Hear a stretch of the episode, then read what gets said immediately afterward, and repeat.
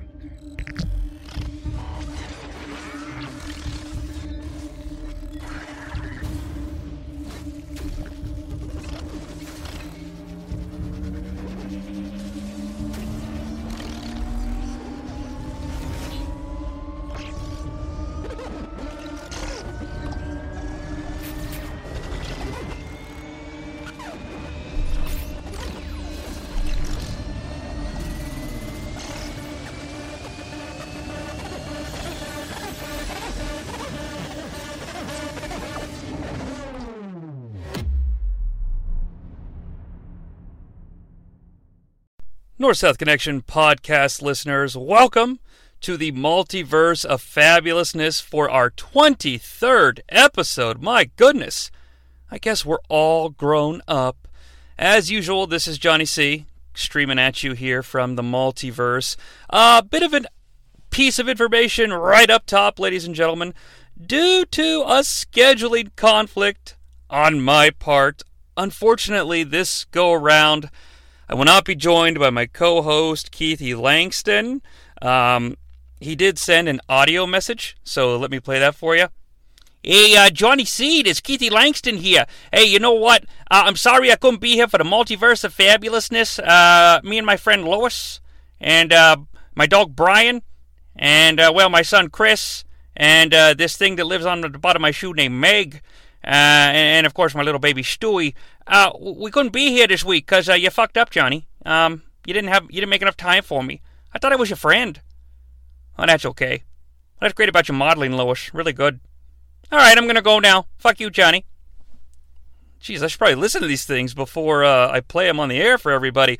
But uh, yeah, so I am sorry. Uh, apologies to all. Keithie will be back the next go around. Well, since we're all grown up, it's time to start talking about some adult topics.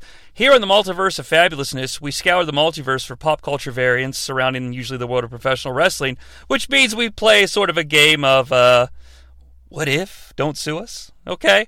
So, for 22 episodes, myself, Keithie, and various guest hosts, hosts have looked at different Earths throughout the multiverse and, and you know discovered differences in professional wrestling. Today, I'm going to do something a little bit different as we are going to traverse the very dangerous lanes of hyper time. Don't hang up, please. I'll explain. So, I think at this point we all get what the multiverse is. We've seen enough movies, etc., etc. You know, let's just say for argument's sake there's 52 Earths. Earth, Earth 1, Earth, Earth Earth 0, Earth 1, Earth 2, Earth 3, Earth 4, etc. On one Earth, I might be a painter.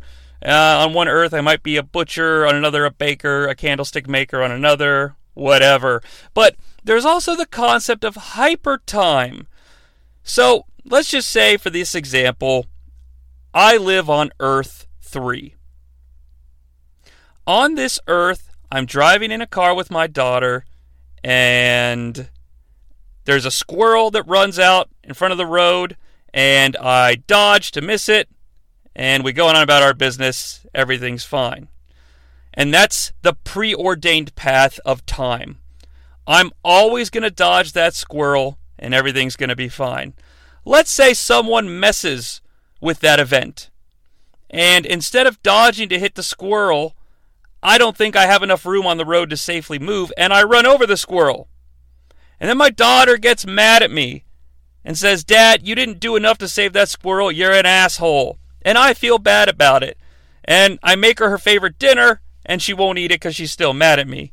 So, I go out and buy a PlayStation 5 and play Final Fantasy 16 with her because we both love Final Fantasy. We spend the entire summer traveling through that mystical, wonderful world of warriors, wizards, and dogs that can attack on your command. God, why don't I have a PlayStation 5?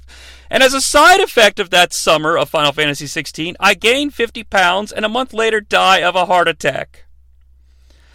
That creates on Earth 3 an alternate timeline in hypertime. So on Earth 3, there's a timeline where I dodge the squirrel, and then in hypertime, there's a timeline where I hit the squirrel and then die of a heart attack. So it doesn't create an alternate Earth, it creates an alternate timeline on that Earth. And and why is it so important that I hit that squirrel? Why why did that change things? Because ladies and gentlemen, that was a flashpoint.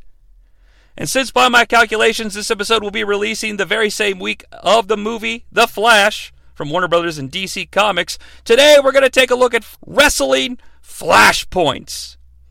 So, flashpoints come from the comic book series Flashpoint, where the Flash travels back in time to save his mom from being murdered by the Reverse Flash. And he finds himself in a world where Batman is Thomas Wayne instead of Bruce Wayne, there's no Superman, and Wonder Woman and Aquaman are at war with one another. So, why would saving your mom have such egregious ramifications? And the only reason I'm explaining this is to explain how, if we change something in professional wrestling's history, why is there a flashpoint that changes other things? Why are there drastic changes when you make little changes? Well, the comic describes the flashpoint intervention as kind of like a bullet hitting a windshield. The point of impact of the bullet causes the glass nearest to the entry point to shatter around it. So, if you change a moment, if the flash changes a moment in his own timeline, the bullet shattering glass effect affects those closest to him. Well, those closest to him are those in the superhero community. So it alters their destinies as well. So if we were to go back in time and say, oh, I don't know. Uh, I'm trying to think of a silly one. It's not what I actually used. Let's say the earthquake never becomes a pro wrestler. Well, all those who feuded with the earthquake would be those most dramatically affected, whereas someone like, I don't know, John Cena's probably not affected, if that makes sense. Or let's use someone in the timeline of his. Uh, let's say the Undertaker's not affected, because Undertaker and Earthquake never really interacted together in a big way. All right, so hopefully that makes sense. And, and luckily, since this is actual history and there are business decisions involved, we can kind of make some domino effect style inferences and educated assumptions. Assumptions. I just learned English about how this would affect everything. So, everyone on board? Let's get into it with our first Flashpoint and Fallout. Now, this is a is a is a Flashpoint event that would definitely mess with one of my favorite shows here on the North South Connection Podcast Network, New Gen on a Mission, which uh, comes to us every other Tuesday, and they cover Bret and Shawn to Bret and Shawn, meaning Bret and Shawn at Survivor Series 92 to Bret and Shawn at Survivor Series 97. This would really fuck with their show's history and I think I find that very interesting, and I hope they do too, and all of their listeners do as well. And the, the moments I've chosen, some of them are very important professional wrestling moments. Others, like this one, are, are very important, but they're, they seem less important on the grand cosmic scale, but they have effects you might not consider. And after I explain to you what the Flashpoint event is, we're going to talk about what I'm calling the instant fallout of the event, meaning how it would instantly affect things, and then the potential fallout. What would the potential long term ramifications be? So, this Flashpoint event is very simple. We're going to travel back in time and somehow convince those who are responsible for the production of the film Rough Stuff, which would later be named Mr. Nanny, to cancel production of that film. Now, just a side note I attended WrestleMania 8, which isn't important, but it is important because I didn't get it on pay per view and tape it. So I got the Coliseum home video from my local video store and dubbed it and watched the shit out of it. And there's a Coliseum home video exclusive where Hulk Hogan talks to Mean Gene and he's like, Mean Gene, what's going on, dude? And Mean Gene's like, Hulk Hogan, tell me right now, are you retiring from professional wrestling after WrestleMania 8? And he's like, no, dude, I'm just taking a little break. See, I'm going to hang out with Brooke on the set of my new movie, Rough Stuff, and then we'll probably come back. Rough Stuff. So it was called Rough Stuff. All right, guaranteed or your money back, and then it became Mr. Nanny. So, what, what, how does this change things? Well, ladies and gentlemen, the big Flashpoint event means to me that now in this altered timeline, the main event of WrestleMania 8 is Hulk Hogan versus the Nature Boy Ric Flair for the World Wrestling Federation Championship. Let's talk about the instant fallout of that event. Right out of the gate, and I mean, I know this is an obvious one, but, uh, you know, it has ramifications. We lose Savage Flair. Undoubtedly, one of the most well remembered angles from this time period, and one of the more revered championship matches in WrestleMania history, and it's kind of considered a classic, and I'm not going to lie, it sort of is the spine of WrestleMania 8 as a show that's held with some degree of reverence. And I know that how you know fan reverence and all-time listing isn't that important, but you know, I'm just saying.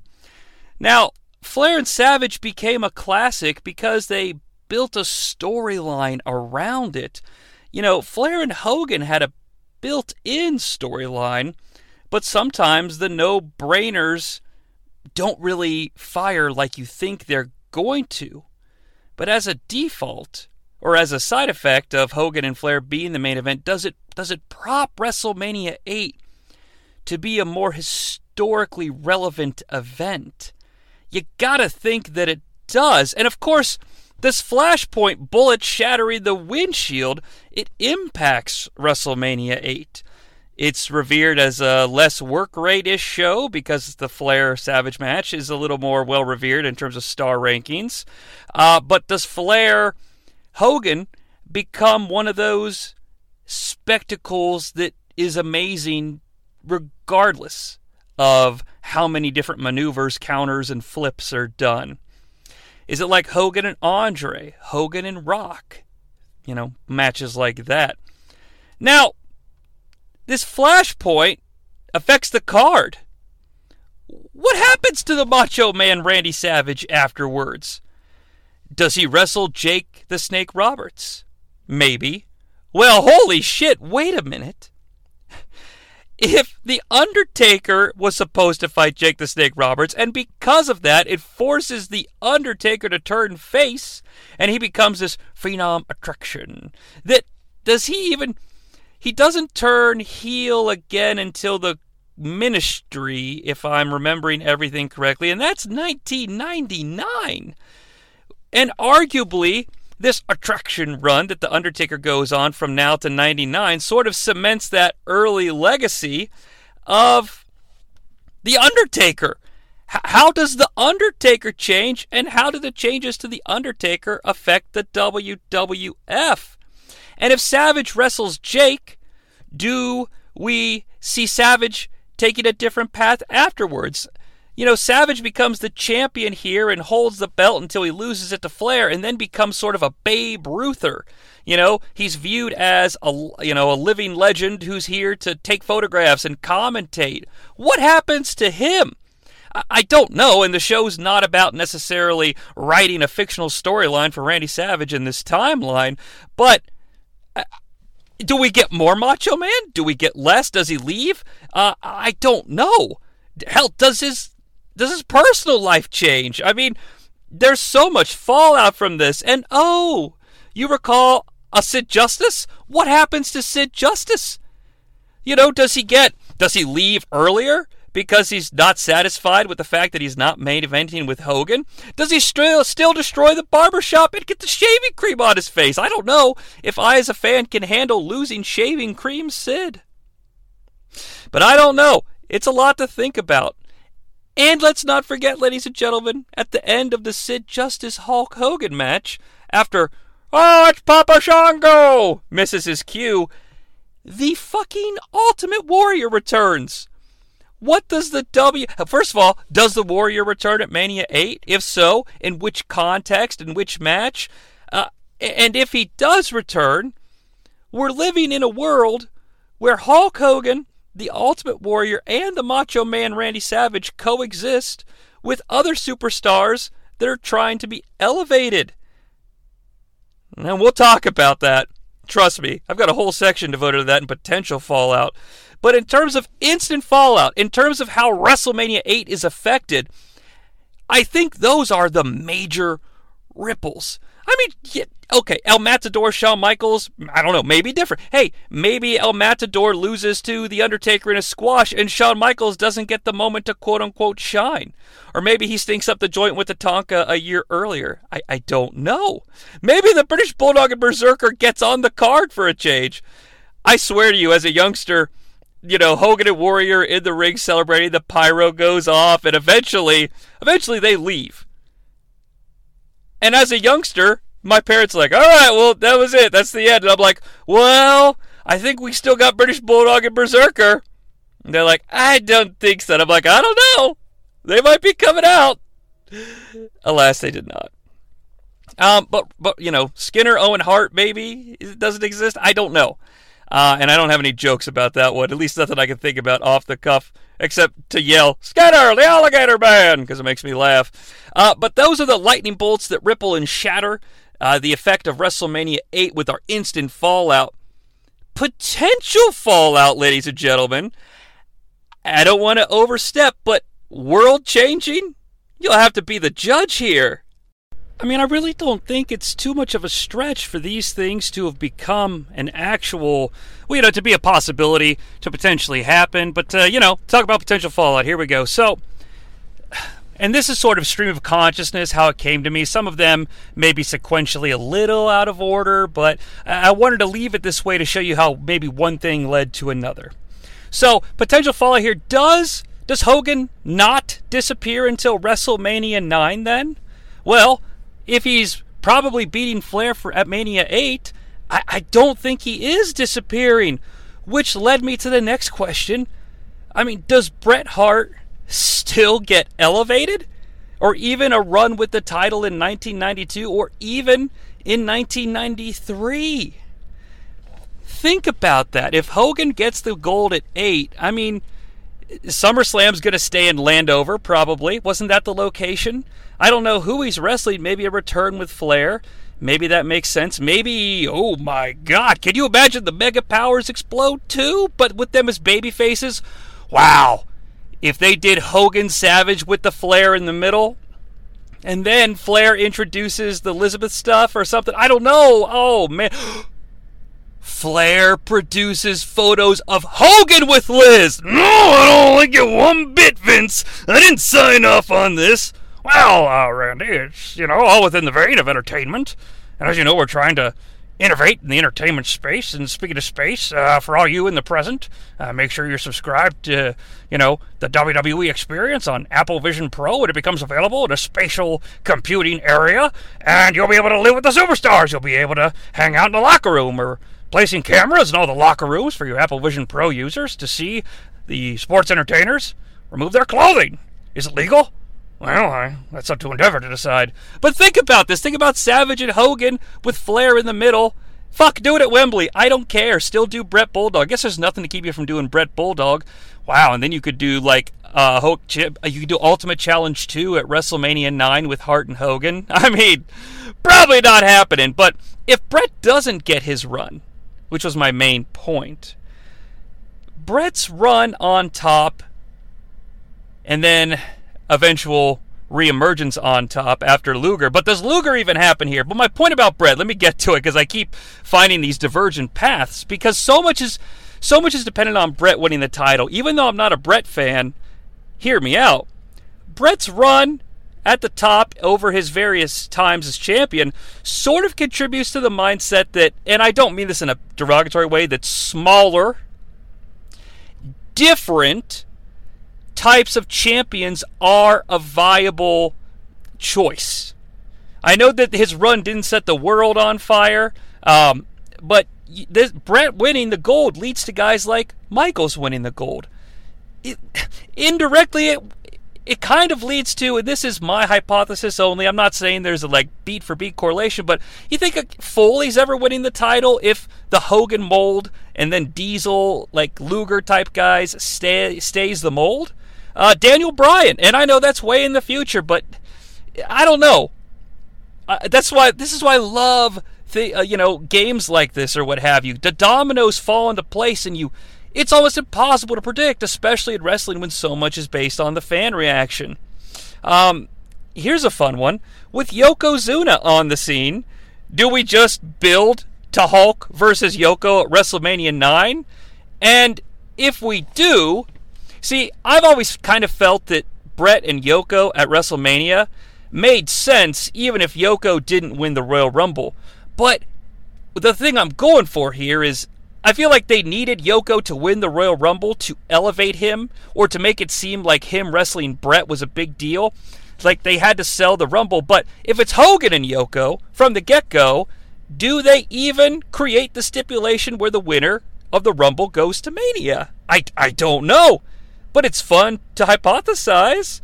How would this affect the steroid trial? Because Hogan testifies, but if he's already working for Vince and we assume that the working relationship continues, you know, does it shatter their relationship in different ways? Does it lead to Hogan being punished on screen or just removed completely? You know, in 92, we were sort of nearing Hogan fatigue anyway. So, if he stays and never leaves, does he get a heel run in the WWF. Does he even go to WCW? Let's say he beats Flair at WrestleMania 8 and then nothing that majorly changes the landscape and direction of the wrestling business happens, and then he just leaves after King of the Ring for whatever reason, like he usually does. If history continues as we know it, and he goes to WCW, and his big debut is against Flair, we know that match did gangbusters. That match sort of changed the person. I don't want to say personification because it's not personification. The perception is the word I'm looking for. They both start with P and have multiple syllables. To deal with that. At least in mine eyes, as a youngster, 11 year old kid who convinced his parents to buy pay per views, hey, that's purchasing power. You know, especially now in these days when all you have to do is press a GD button you know, yesterday my son came to me with a, like an Amazon gift card that he had gotten from somebody for his birthday. And, you know, it was like 30, 40 bucks or some shit. And he hands it to me and he's like, hey, can I give you this if I can buy some, like, PlayStation credits? He's like, just like 20 bucks of PlayStation credits. I was nice and I said you could buy the full amount because what's the difference between cash and Amazon, in my opinion? But that being said, it's the purchasing power is right there. So I, am sure parents out there can attest. We often give in to small dollar amounts to appease a scenario or to, I don't know, it, it, you were going to go do XYZ and it's pouring down rain and you can't. And it's like, ah, I'll tell you what, kidster, press that button and buy yourself the downloadable content you wanted. That'll make you happy. Leave me alone. I need my alone time. No, I'm just kidding. But you get what I'm saying. So, the, you know, I had purchasing power as an 11 year old to a certain extent. My whole point being that Flair versus Hogan at Bash at the Beach solidified to me that WCW now was here to play. No pun intended on Big Boys play. But if they've already fought at Mania 8, does that happen? Does Hogan carry that cachet without Flair? Because the last time we saw Hogan, he was getting a fireball in his face and he just didn't seem that important. I don't know. Needless to say, it's it's impossible to know. But at the same time, wondering, you know, sort of considering that this hyper time event is out there somewhere. I mean, I don't really truly believe that. Uh, AJ Styles does, though. I was talking to him at a wrestle convention. He's like, Jonnie Sea, I heard your podcast. I said, AJ, you did? Yeah, man. You were talking about like the multiverse. That's just real, man. I got some literature for you. Hey, this guy over here is going to hand you some literature that says the multiverse uh, is real. Okay? If he says, hey, you want my literature, Jonnie Sea., you just say, I don't want none. I don't want none. You acting scared, but you don't really want none. Cause I'm a country boy, doing country things. Ain't nobody stomping this redneck. Those aren't the words, but you get it. I, I don't know. Hogan is such a powerful force in wrestling, especially in this time frame, ladies and gentlemen of the loyal North South Connection podcast galaxy. I really believe that Hogan is the touchstone of professional wrestling in this era. So if you shatter his timeline, it affects everything.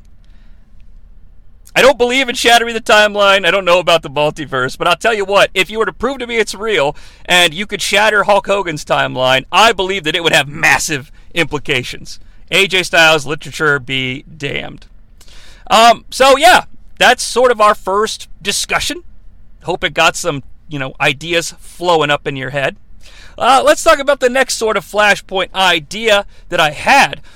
So we've got to travel back in time again, this time to February of 2001, and we have to convince the executives at the FX television network to rescue Eric Bischoff and Fusient Media when Turner pulls out their time slots for the WCW purchase. That was wordy. Bischoff and Fusient Media are going to purchase WCW from Turner before the uh, AOL Time Warner merger so they can get it off the books. However, right before the deal can be closed, Turner pulls the broadcast slots on TBS and TNT away from the deal, thus making it quote unquote worthless, according to Eric Bischoff. It's just a tape library and some IPs. Actually, it'd be like this. You know, TV time is just kind of worthless. You get some IPs, uh, a tape library. You know, I'm a I'm an executive producer of television. Uh, if I can't make television, I'm not I'm not really an executive producer of television. Have this beer. Drink some of this beer. It's good beer. And that's what happened with Fusient Media. You know, I just couldn't get the TV time. So if we convince FX to dive in and intervene, because Eric had talked with FX, and they agree to give WCW four hours a week on their programming. Boom! Flashpoint created, and that means on May 6, 2001, WCW Big Bang airs on television. Well, on a pay per view basis, of course. Uh, WCW Big Bang, not to be confused with that time that Kevin Nash hung out with Pamela Paulshock after a Thunder taping. Hey, Pammy, what are you doing here? You know this is my hotel room. Anyway, the WCW Big Bang pay per view was a concept that Eric Bischoff and others have spoken about before, wherein when the contract expired to air WCW on TNT and TBS, WCW would go into a hibernation period and come back, hopefully on TBS and TNT. Uh, but alas, it wasn't to be. So in this world, they come back on pay per view, though you know the day before the FX show debuts or what have you, May 6, 2001, whenever the you know the paper the weekly show would be. There's no guarantee it's a Monday, but this was to be another WCW reboot, which we all know Jonnie Sea loves to talk about WCW reboots. Uh, let's take a look at the instant fallout here. The instant fallout isn't as massive because, you know, the instant ramification is there's a pay per view that sets up what the new WCW looks like. And it doesn't really fit into our game for us to sit here and be like, well, maybe Booker T beats Scott Steiner, or maybe Lance Storm becomes the leader of an evil faction. Like, I, I, I don't think that's really something we want to spend an entire conversation point on. But it does lead to a couple of fundamental truths if the pay per view happens and the TV deal is signed. One, WCW lives. Rob Van Dam likely goes to WCW as Eric Bischoff was extremely high. You know, I'm going to say pun intended on RVD. It also means Eric Bischoff has pretty much sole authority to run the second largest company in professional wrestling. It means that Booker T is still under contract to WCW and most likely doesn't, well, I mean, you know, for the near future anyway, doesn't go to the WWF. And, you know, I wanted to say that there were other people that got a bump from being a part of the invasion uh, that didn't go to WWF, but uh, RVD and Booker T were the only ones I can think of that had any relevancy post invasion. So it's hard to speculate if anybody else would have gotten a lot of attention. Now, honestly, in terms of instant fallout, what this moment does in the instant is, it, like I said, impossible to hypothesize. But the potential fallout of this event, how much time do you got? The Monday Night War never ends? Question mark. You know, if WCW debuts on FX on Monday night, you gotta think at least that first night and maybe the first month we might be in business here. Now, of course, the problem is the WCW roster. But if FX commits to a certain amount of programming, you know, we're going to at least have some sort of ongoing war. The war doesn't end like it does. I know some would say the war was over the second that, uh, you know, Russo left WWF, went to WCW, not because, uh, you know, that was going to mean that WCW had all the ammunition they needed. It just meant they were going to burn out a lot quicker. I know the roster is thin, but you know, if they're on television, they're on television and there's potential there. You know, in the WWF world, there's no invasion. Period. It it doesn't happen. Which means Stone Cold Steve Austin as a heel is going to be carrying the promotion throughout the summer at a minimum to the near future of the WWF. And I'm not saying that the invasion storyline I'm not saying that having Austin be the heel leader made any sense. I'm not saying it was a good idea. But what I am saying is that when Austin became attached to the invasion concept, it gave them free reign to maintain Stone Cold Steve Austin as a heel heel. As a real, not a cool heel, a heel heel. Now he was very funny. But without that storyline attachment shackled to him, you know, do we are we forced to make him go face? And then does that change how the WWF pursues and goes in the future? 2002 looks a hell of a lot different, but I'm really serious about this. The Austin thing, especially. Again, I'm not saying it was a great idea or even a good idea, but when Austin became the leader of the invasion or the uh, alliance, okay, it, it I don't want to it breathed new life into the heel character, but only by a default. I don't really honestly think it creatively did fully. I mean, sure, we got like What Chance, the funny stuff where he beats up Taz. I mean, there's entertainment value there. But, you know, what are you going to do to keep Austin that mega of a heel without the invasion? I guess is my main point. That's sort of what I'm getting at. Speaking of WCW wrestlers in the WWF, do, do Hogan, Hall, and Nash ever go back to the WWF for their little NWO run at all? Or does Hogan go back to WCW since Vince Russo's gone and he can get some of that guaranteed money? Now, it's not guaranteed Turner money. He still has guaranteed Turner money. So maybe, maybe those guys don't come back at all. Maybe the new WCW has the exact same problems that Vince in the WWF did in 2001. Of course, keep in mind, they only had those problems because they purchased WCW. So if Eric purchases WCW, he's got those problems, but you know, it's my understanding that he would have to, you know, from what I understand about the business, from what I've picked up, he would have to be the one to get them under a Fusient contract, if that makes sense. Because they have a contract with Turner to work for their division of Turner Entertainment called WCW if Turner Entertainment's WCW doesn't exist anymore, you know, Nash and those other guys are able to fulfill their obligations because they're ready, willing, and physically able. But Turner doesn't have a way for them to perform, so they get paid, you know, whatever it is to sit at home and do nothing. Yeah. So Eric Bischoff's got to negotiate with these guys, and he doesn't have Vince's pockets or resources, so I don't know. I don't know what happens with those Turner contract guys, but I think it would be interesting you know, do we get a bidding war? Do the guys jumping from place to place still happen? I don't know. Does Hogan Hogan probably never gets his last run in the WWF that ever meant anything at like a WrestleMania 18 and getting that belt for a month and then getting choke slammed by the Undertaker at Judgment Day? Maybe we don't need that. But speaking of 02, if there's no invasion storyline, you know, there's no title unification. Jericho probably doesn't get I mean, maybe he does, maybe he doesn't. But more importantly, I think, does Triple H get a run on the top of the company as a babyface? Is he given the opportunity to move the needle?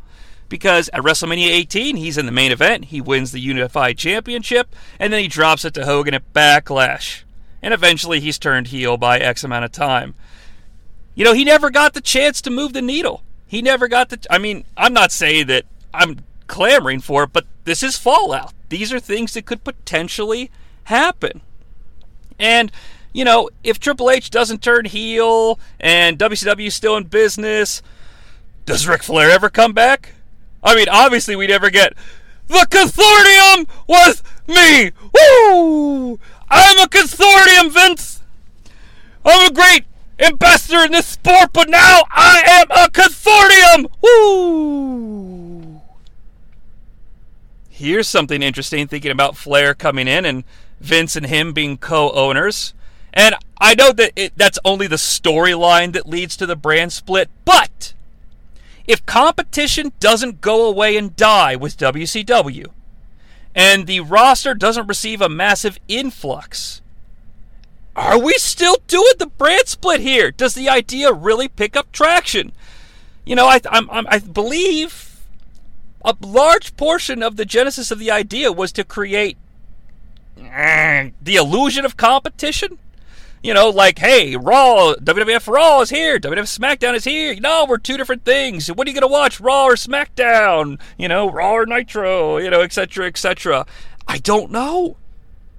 I mean, does the idea even get thought of if there's no way to? I mean, because a larger part of the problem was the perceived lack of competition, but also, how do we use these guys? We're paying. I mean, we need them because we got to fill hours with content. We can't do the same thing every week. So we need bodies on contract. But, you know, if we split the shows, I mean, fuck, we can use Jamie Noble for something. He's he's a pretty good hand, Vince. This is uh, Bruce Pritchard talking about Jamie Noble to Vince McMahon. He's a pretty good hand, you know. We go over there and maybe give him that the, tough enough girl. Maybe they can make out and fuck. What do you think, Vince? Well, I enjoy watching uh, family members indulge in their utmost desires, uh, Jamie Noble. You know, what if we gave him his own show, Pritchard? I think it's a good idea. Yes, I'm, I'm now. I have a grand design to split the WWE. Gotta get that F out, Pritchard. Into two unique brands of entertainment. And if they don't do the brand split, much like Nate, Jamie Noble, how many guys ever get their shot to excel? I think we can all agree that a lot of individuals that became marquee superstars, or at least the main event superstars, whether they drew money or not. A lot. It happened to a lot of different guys because there were two different shows, and they had to have. You know, what's your main event roster got to be like six, seven deep, hypothetically. You know, I don't think it's a bad idea to say that you should have at least six or seven individuals that at any time could be champion in your largest division or your most important division. I don't think that's a bad thing to say at all. So guys like Edge, Evolution. This evolution. I mean, Evolution got Batista and Randy Orton over. Yes, they did it on their own too, but the concept. You know, what happens to guys like that? What happens to Cena JBL? Again, again, I'm not saying it was like a great idea, but it was, you know, it, it I mean, hey, it's a memorable year run for God's sakes. Eddie? Does Eddie ever become what he becomes? Chris Benoit. Just saying, that's another name. Brock. I know. Hey, I know Brock is Brock. Not Brock Lesnar. That's a show pig. Uh, Vince. Okay, you got to get him out on the TV. You got to do it right goddamn now. It's Jr. saying Brock Lesnar's a show pig. He kind of does look like a show pig, though. You know, he's big and inflated, and he's got that nose. But so Brock may not have had a problem, but I think it's definitely easy to say, you know what, fuck it shoot Brock to the moon, have him be the champ on the one, on one of the shows. When you have two shows, you know, because he's only been there for like five weeks. Well, okay, like five months, but you get what I'm saying here. It's a hell of a lot easier to take a risk with someone on top you don't know if they can actually work if you've got two shows. And that's just the immediate future of what's facing us. Ladies and gentlemen, larger piece of potential fallout from the WCW Big Bang pay per view and contract actually happening, let's talk about NWA TNA TNA TNA. Do we have to? Yeah, I mean, we should just mention it. If, if anything else, briefly. I mean, There's a lot of people that found their place in the wrestling business because they spent time in NWA TNA, and it continues to employ multiple independent contractors in the wrestling sphere to this day. I mean, does it even happen if WCW stays in business? I, I highly fucking doubt it. So, in a way, does WCW, the new version, sort of act as Impact Wrestling? Sort of like I don't know, a laughable joke, but every week you at least get one good match? I mean, I've seen all those fucking early NWA TNA pay per views from the fairgrounds where R-Truth is actually pretty badass. Uh, you know, and Vince Russo's Mr. Wrestling 3 and Rowdy Piper's yelling at people and Tony Schiavone's there and I. Fucking Sonny Siaki. Actually, I'm a pretty big Sonny Siaki mark. It's too bad that guy uh, never got his chance to shine on the big stage. I like the born in grassland, born in grassland. Flight Elvis's man, Utah chapter. And you know, I really, I, I don't want to sound too dramatic about you know this, but if, if WCW stays in business, and even if they maintain a moderate degree of success, you know, whatever ratings FX would, would want, or, you know, whatever would, would turn a profit, if you will, it could honestly keep things like from NWA TNA from ever starting. I mean, if Jarrett has a place to work, why is he going to get together with his dad and then Panda Energy to start a new company? It's. And then what happens to people like AJ Styles? Well, AJ Styles, just to use as an example, was, you know, experiencing time with WCW around the, de- the death day. So I don't know, but do they get pushes? Do they, you know, do indie gods become a thing? Do we get Ring of Honor? I don't know. You now chances are, I do believe that independent wrestling um, happened because of an over I don't want to call it oversaturation, but because of a of an influx of individuals who grew up wanting to become wrestlers because of what they saw on television in this television boom era. Probably the attitude, the, the 90s, we'll just say. So those people are probably still going to want to be wrestlers. And because of that desire, there are going to be smaller companies that open up. But with two North American wrestling companies still having major cable television clearance, who who gets the, the first shot? You know, who gets a shot on a bigger platform and who turns it into something? I don't know. And do WWF stars, you know, go to WCW again? Do you know, do we still see people crossing over? You know, does Booker T take that shot to go sign with Vince when his WCW contract with Fusient ends? It's certainly a possibility, and kind of. And look, if you wanted to punch me in the face and say, Jonnie, you've taken it one step too far, I wouldn't blame you here because WWF 24 7 was absolutely a thing. However, what what does the WWE network feel like? Is there that much of a push to get it? Sure, they eventually absorbed ECW's content library, but a big sell, you know, a big sell to me was the fact that I had gotten rid of my wrestling tapes years previously like an asshole and was so excited to just have access to all that stuff again, even though I didn't I, I don't need to ever watch SummerSlam 90 again. But I want, I certainly want to be able to if I want to, and that's just a random pay per view that popped into my head. Nothing against SummerSlam '90. Uh, that was my first SummerSlam actually. That's probably why I picked it. But my point is, is that without the WCW content library, what you know, because that's the second big sell.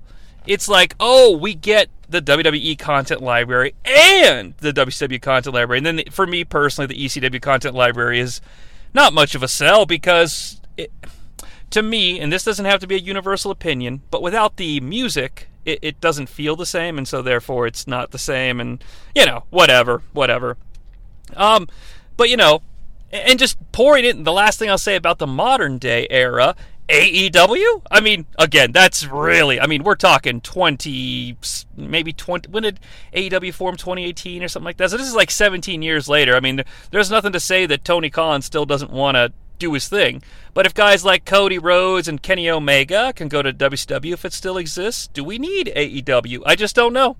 I really, really don't know. But uh, I guess we could find out. Is if anybody can run fast enough to get back in time, we can figure this bad boy out. But that's, you know, we could go all day on the ifs and the ands and the buts. But I think those are the major talking points and potential fallouts from WCW continuing to exist into this modern era. Uh, but I got another one for you.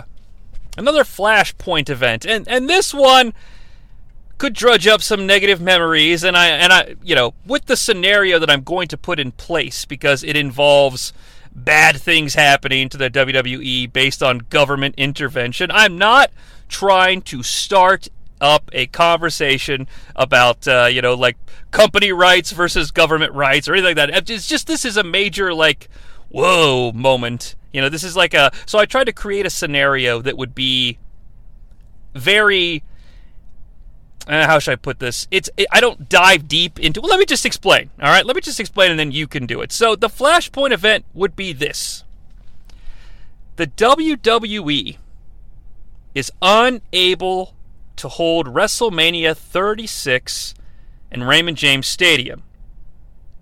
That that's something that happened because of the COVID pandemic. All right. The Flashpoint event is this: we go back and we tell Vince McMahon that he's Vince McMahon, damn it, he can do what he wants. And the folks that control and own Raymond James Stadium ain't going to let him in. But he decides to hold WrestleMania 36 in the Performance Center, as he does in the real world.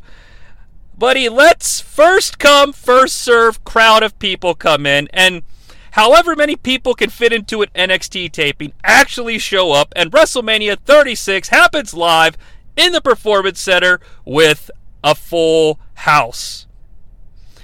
Because of this, the federal government intervenes and quarantines the WWE Performance Center and production facilities in Florida until their investigation and the legal legal process can be completed. The investigation into all the laws that the WWE broke based on federal restrictions about gathering in public places.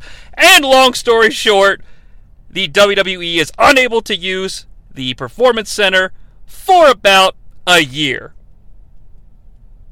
And where are we going to make our television show, ladies and gentlemen? So, again, it's a very like I don't it, it's very legally fiction, okay? But, you know, let's just say what if the WWE wasn't able to use the performance center for the first year of the COVID pandemic? Well, the instant fallout of that uh no Raw or no SmackDown from a place where they could produce television uh, with a wrestling ring. What are they going to do? Are they going to set up a ring at Titan Tower? I mean, I guess it wouldn't surprise me up on the roof. But let's say they didn't do that. Of course, they're going to have a desire to keep new content coming on a weekly basis. Okay?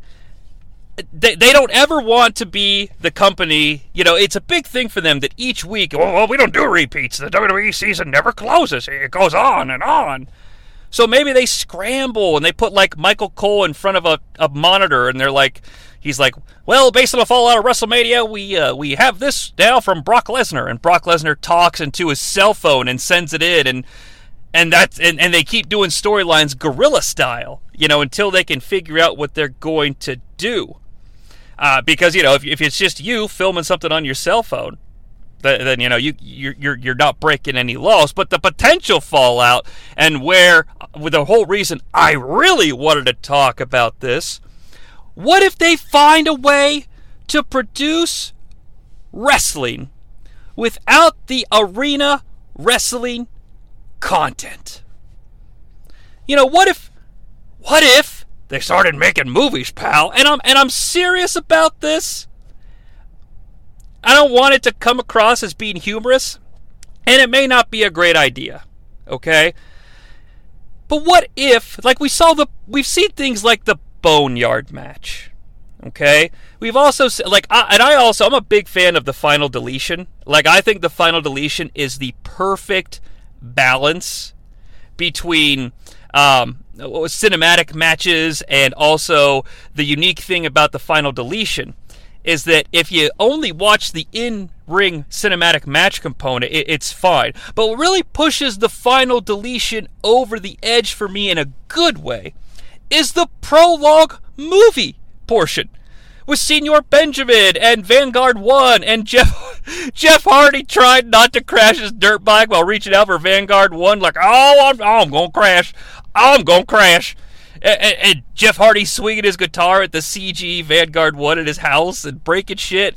Matt Hardy on the lawnmower, like, okay, obviously I love the final deletion, but you know they had to make a movie to give you the feud reason. And we've seen cinematic matches like Money in the Bank at the Titan Tower with Asuka in the elevator, which is another sort of great moment, but uh, your mileage may vary. But what if, you know, what if we're forced to shoot feuds like it's a movie? You know, with with uh, superstars talking to other superstars in a, in a location you know, where COVID protocols can be maintained, and then you know, uh, you know, it's it's the OC, it's AJ Styles and the two other guys, and they're like, man, things were crazy last week. You know, the Undertaker was talking some major smack. Well, I heard the Undertaker, you know, is is across the street training. All right, well, let's go see what we can do. And then the OC, they walk and they, you know, they head out. We we cut now they're outside the building they were in and they see the Undertaker's motorcycle and they, I don't know, they set it on fire and run away, you know, and then the cops show up and they're talking to the Under. I mean, I'm just saying, like, you know, movies and TV shows don't show you minute by minute what happens. You know, Law and Order, they're not like, well, we better go interview uh, the witness. They just cut, bum bum, the witness's house, and they're interviewing the witness. We don't have to see everything. But what if, I don't know, what if an episode of Raw became three mini movies about the three big feuds? What if it changed the game of professional wrestling forever? Again, I don't know if it's a good idea, but it's certainly a unique thing that could have arisen from a very, very negative set of circumstances. I don't know if it would have been better than the Thunderdome. I really don't. I can tell you I'm never watching anything from the Thunderdome um, without it being like an assignment for a podcast in my life. And that is nothing against the men and women that busted their ass to produce content when it was needed the most. Well, I needed as a distraction, I guess is what I'm trying to say. They didn't need to put themselves at risk. Um, but I, am not interested. I, I, I'm not, you know, I'm not stealing JT's gimmick here. I just I have zero fucking desire. You know, Rock Hogan is a five star all time classic match in the history of this entire art form. It's not without the crowd, though. I'm sorry, it's not. So I don't care how hard you worked, it's a different art form. So if you're already forced to produce a variant of the art form, go all in. You know, there are the found footage genre, that's a very divisive film genre. You know, the Blair Witch Project was, you know, the first mainstream. I don't know if it was the first one. It's probably not. I'm sure somebody can correct me out there. Kevin Nash probably could. Hey, Jonnie, uh, Blair Witch? It's 99. But you know, my buddy Phil, uh, he made a found footage film back in 92. Uh, it was basically just him and his wife fucking, and then, uh, you know, one of their buddies walked in and they talked for a minute, and he was like, well, hey, f- you know, Phil, uh, maybe maybe you should fuck her too. I mean, or maybe he should fuck your wife. I just, I don't know, man. Uh, that's a found footage film that I've seen. I mean, I found the footage in Phil's house and then I watched it. So it's technically a found footage film, Jonnie. So your Blair Witch calculation's just a little bit off. I heard Nolan's going to remake the Phil sex tape, but I don't know. Negotiations are ongoing.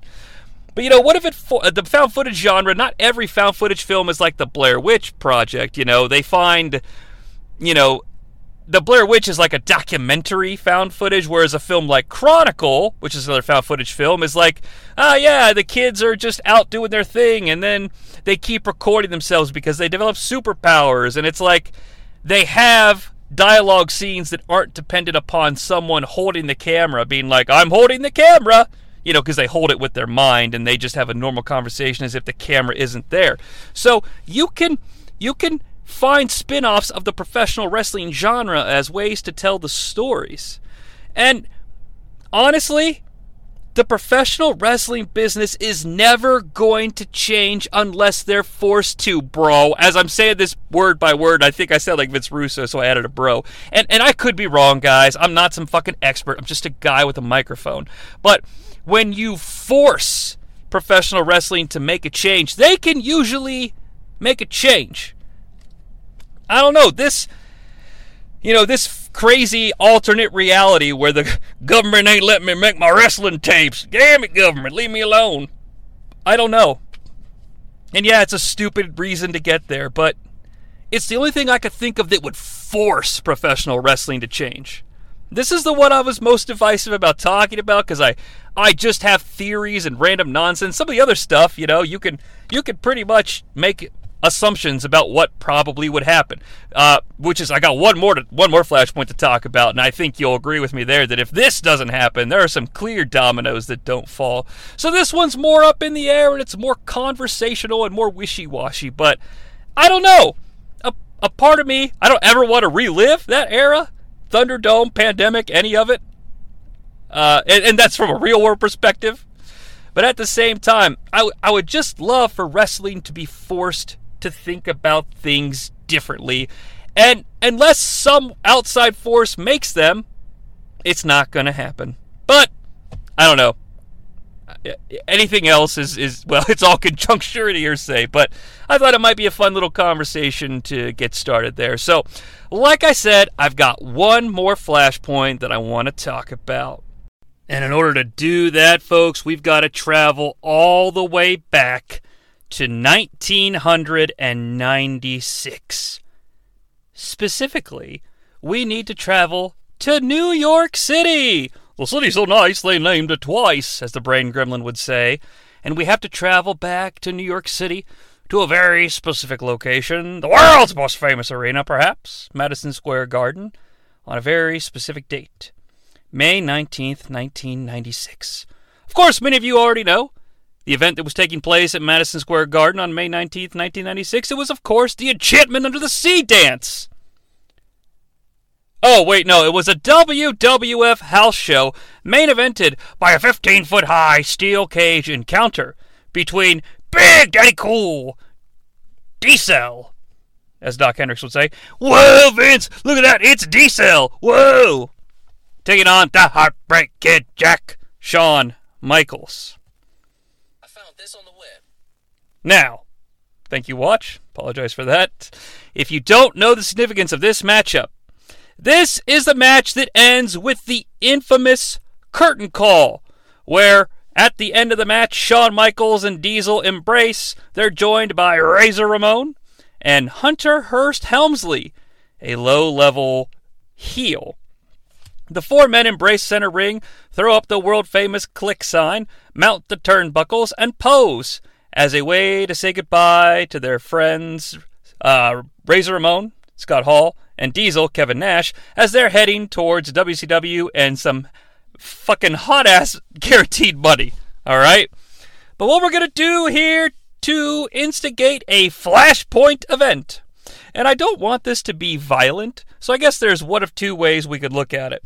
The first thing we can do is as the main event match starts, sneak up behind Hunter Hearst Helmsley and comically club him in the head with like maybe some wacky sound effects like bonk. You know, because we don't want we don't want him to actually be hurt, and lock him in a broom closet so he can't go out for the curtain call. Or we could take some of those eye drop things and put them in his water because you know he ain't drinking anything that's heavier than water, and uh, you know make him shit his brains out during the entire main event to where he can't come out. Scott Hall be knocking on the door. Hey, old Hunter, man, it's time to go pose and show these fools who owns this place, even though we're leaving. I can't right now, Scott. I've got to take a shit. But the whole point is to make sure that Triple H doesn't participate in the curtain call. Ladies and gentlemen, this might sound like an innocent little gag that Jonnie Sea is trying to pull to get attention, but it's not. The instant fallout. Paul Levesque, the actor that portrays Hunter Hearst Helmsley, their character, Hunter Hearst Helmsley, goes on to be crowned the 1996 King of the Ring. Actually, Jonnie, uh, McMahon here. It's called the King of the Ring Award winner. I'm sorry. Hunter Hearst Helmsley becomes the 1996 King of the Ring Award winner. Uh, that's better. And that's it. That's the only real thing that happens. Oh my god. Do you, do you guys feel the earth shaking around you? My god! The potential fallout is monstrous. So let's talk about it. Ladies and gentlemen, I feel more so than anything we've talked about tonight. This fucking fundamental shift in the booking of a random match on a random show changes professional wrestling history as we know it forever. The Austin 316 speech doesn't happen because Stone Cold Steve Austin doesn't win the King of the Ring by defeating Jake the Snake Roberts and therefore having an open microphone to verbally taunt the overtly religious athlete. And ladies and gentlemen, Stone Cold Steve Austin is a talented, talented person. I believe that. But I'm sorry. If Stone Cold Steve Austin doesn't say, Austin 316 says I just whipped your ass, out of nowhere, completely shocking everyone, including a Dok Hendrix who's standing there with the microphone, if he does not say those words, I just don't know what becomes of the WWF. And I'm not trying to be overly dramatic here, but Austin 316 was something that just gave that character the extra little boost that when he was on screen, you knew to anticipate the unexpected. That leads him into the fall and feuding with Bret Hart. Would he have still feuded with Bret Hart? Potentially. Potentially. But without the Austin 316 speech, is Austin going out there to be a foul mouth heel that kicks ass and takes no prisoners? I don't know. We certainly can't guarantee that because the Austin 316 speech is what gave the spark that would light the fire that would bring down the First Order. Shit, that's Star Wars. But still, you get what I'm saying. Okay? Now, Austin and Hart have a legendary feud in the fall of 1996, and one of the most uh, appealing elements of the Austin character is that anything can happen. Uh, uh, ladies and gentlemen, I'd ask us to ask Brian Pillman if anything can happen when you're on TV with Stone Cold Steve Austin, but unfortunately the man's not here. But we can attest to it. And if you don't believe me, listen to the Wrestling Warzone, which was a which now appears on uh, Mondays, every other Monday, I believe, with Chad and JT as they relive the Monday Night Wars. I'll tell you what, folks, that podcast has a different ending. If Triple H wins, the, it, well, excuse me, if Triple H becomes the King of the Ring award winner, there, don't yell at me. So the big question here does Bret Hart turn heel without Stone Cold Steve Austin's character being what it is? Is it as easy to pull off a double turn if they do wrestle? If they don't, does the United States and Canada war happen? Because, folks, I'm going to tell you right now any person will tell you that it takes time for positivity to pay off. And here I'm talking about 1997 as possibly the most efficient year of WWF broadcasting because they changed up the landscape. Yes, things were still happening in an arena with matches, but Raw became war. The presentation became different. Anything could and would happen. And that risk and positive product became a reality in 1998. But we're not there yet. Oh no, there's too much to talk about in 1997 if Stone Cold doesn't win that King of the Ring. Oh, because Triple H doesn't go out there to pose with his buddies. All right. If 1997, the storyline year that saved the WWF doesn't happen, well, you know what? Let's just let's follow actual ramifications.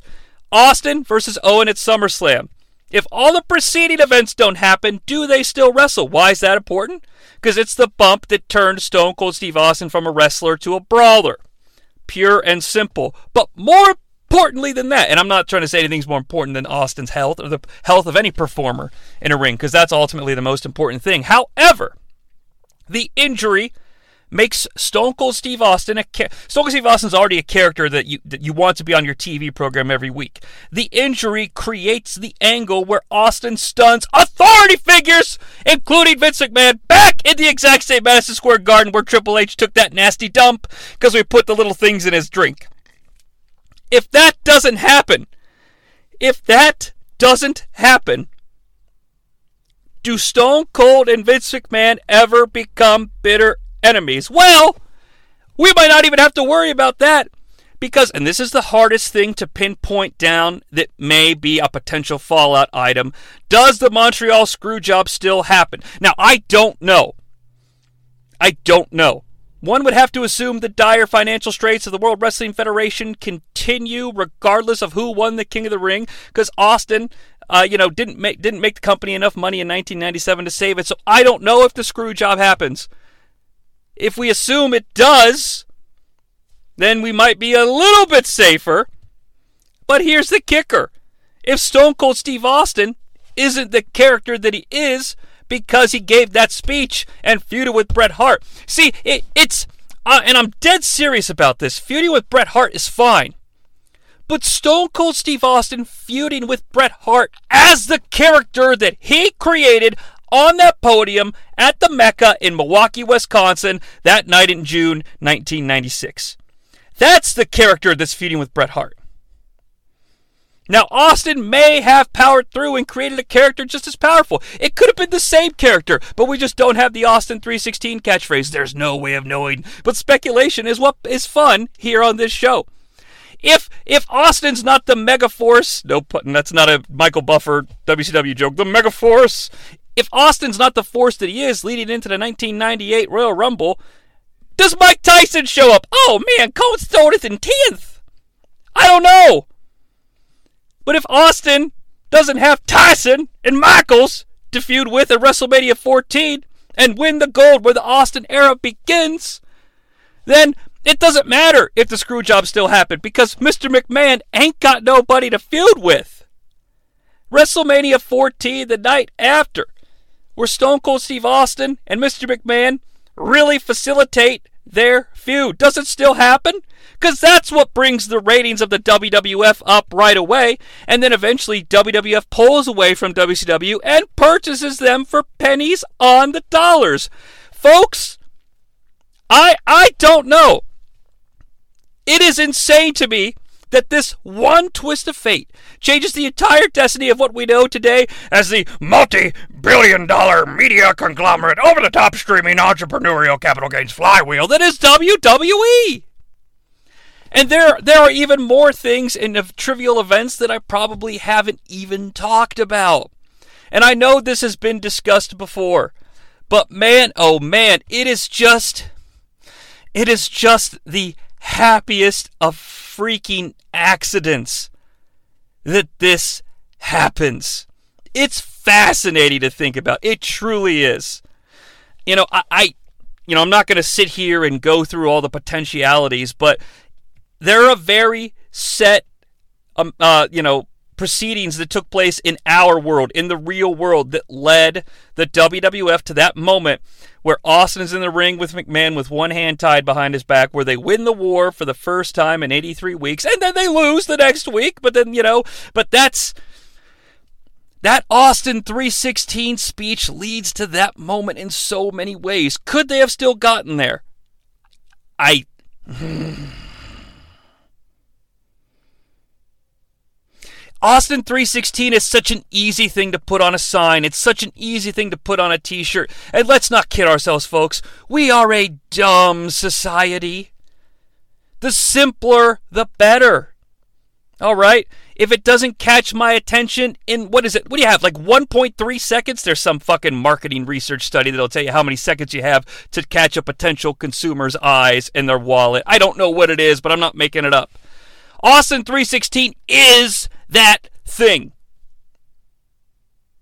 And I don't know But man, would I love to be able to peer into an, a fucking magnify, uh, whatever those things called, a crystal ball, you know, and travel a, a, timeline where this happens and go right to Wikipedia and look up Stone Cold Steve Austin and be like, give it to me.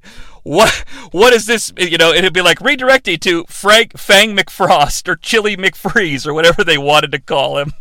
It'd be like, what is Stone Cold Steve Austin? Did you mean Fang McFreeze? I mean, I don't know.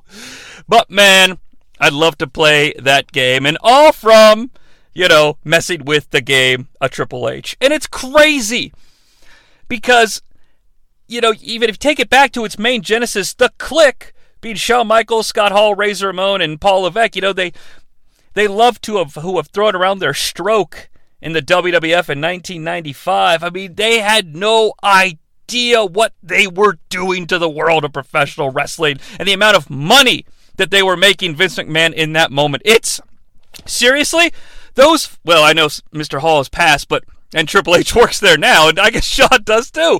Well, you know what? They should all have guaranteed money for life. They should get a bi-weekly stipends for making this all possible. I believe that. But folks, speaking of things I believe, I, I think that's going to close the door and the gates to the multiverse for this particular episode. Um, but I think we ha- I had a lot of fun. I hope you all did too. Uh, Keithie Langston will be joining us the next month, and we're going to traverse more alternate realities out there in the multiverse. But man, these flashpoints, you know, Hogan and Flair, WCW, COVID, uh, Triple H. I mean, Triple H making all, you know, Triple H curtain call. These are all random moments that lead down so many different pathways. It's absolutely fascinating, uh, and I hope it was for all of you as well. Make sure you subscribe to the North South Connection Podcast Network, all right? And, and share it with folks. Write reviews. Check out the YouTube feed. I'm sorry this one's not going to be on YouTube, but oh man, I'll tell you what, as a person who even collaborates with the North South Connection Podcast Network, I am constantly surprised by uh, little, I don't want to say little shows, but you know, shorter videos that pop up on the YouTube channel um, for as discussion points that aren't released as podcasts. Like I'm like, oh, I didn't know they were doing that, and I tune in, and it's freaking fantastic. And it takes just a small amount of my time. Uh, so I enjoy that quite a bit. I think you all will as well. If you've enjoyed the multiverse of fabulousness, make sure you're checking out a la carte with Keithie Langston, which is on this very network. I believe, if my memory serves correctly, it's on Fridays, alternating Fridays. Uh, so make sure you, you check out Keithie's show. It's quite, quite entertaining. And just a small little plug for myself. Uh, of course, here on the Multiverse once a month. Uh, but I also have my own podcast feed, the new TNN. You know, like the channel that WWE went to after they left USA, where we cover wrestling, movies, pop culture, all sorts of shenanigans with a comedic slant. So, until we travel together in the multiverse. He is Keithie Langston, wherever he is. All right? But I'm Jonnie Sea, and winner is you.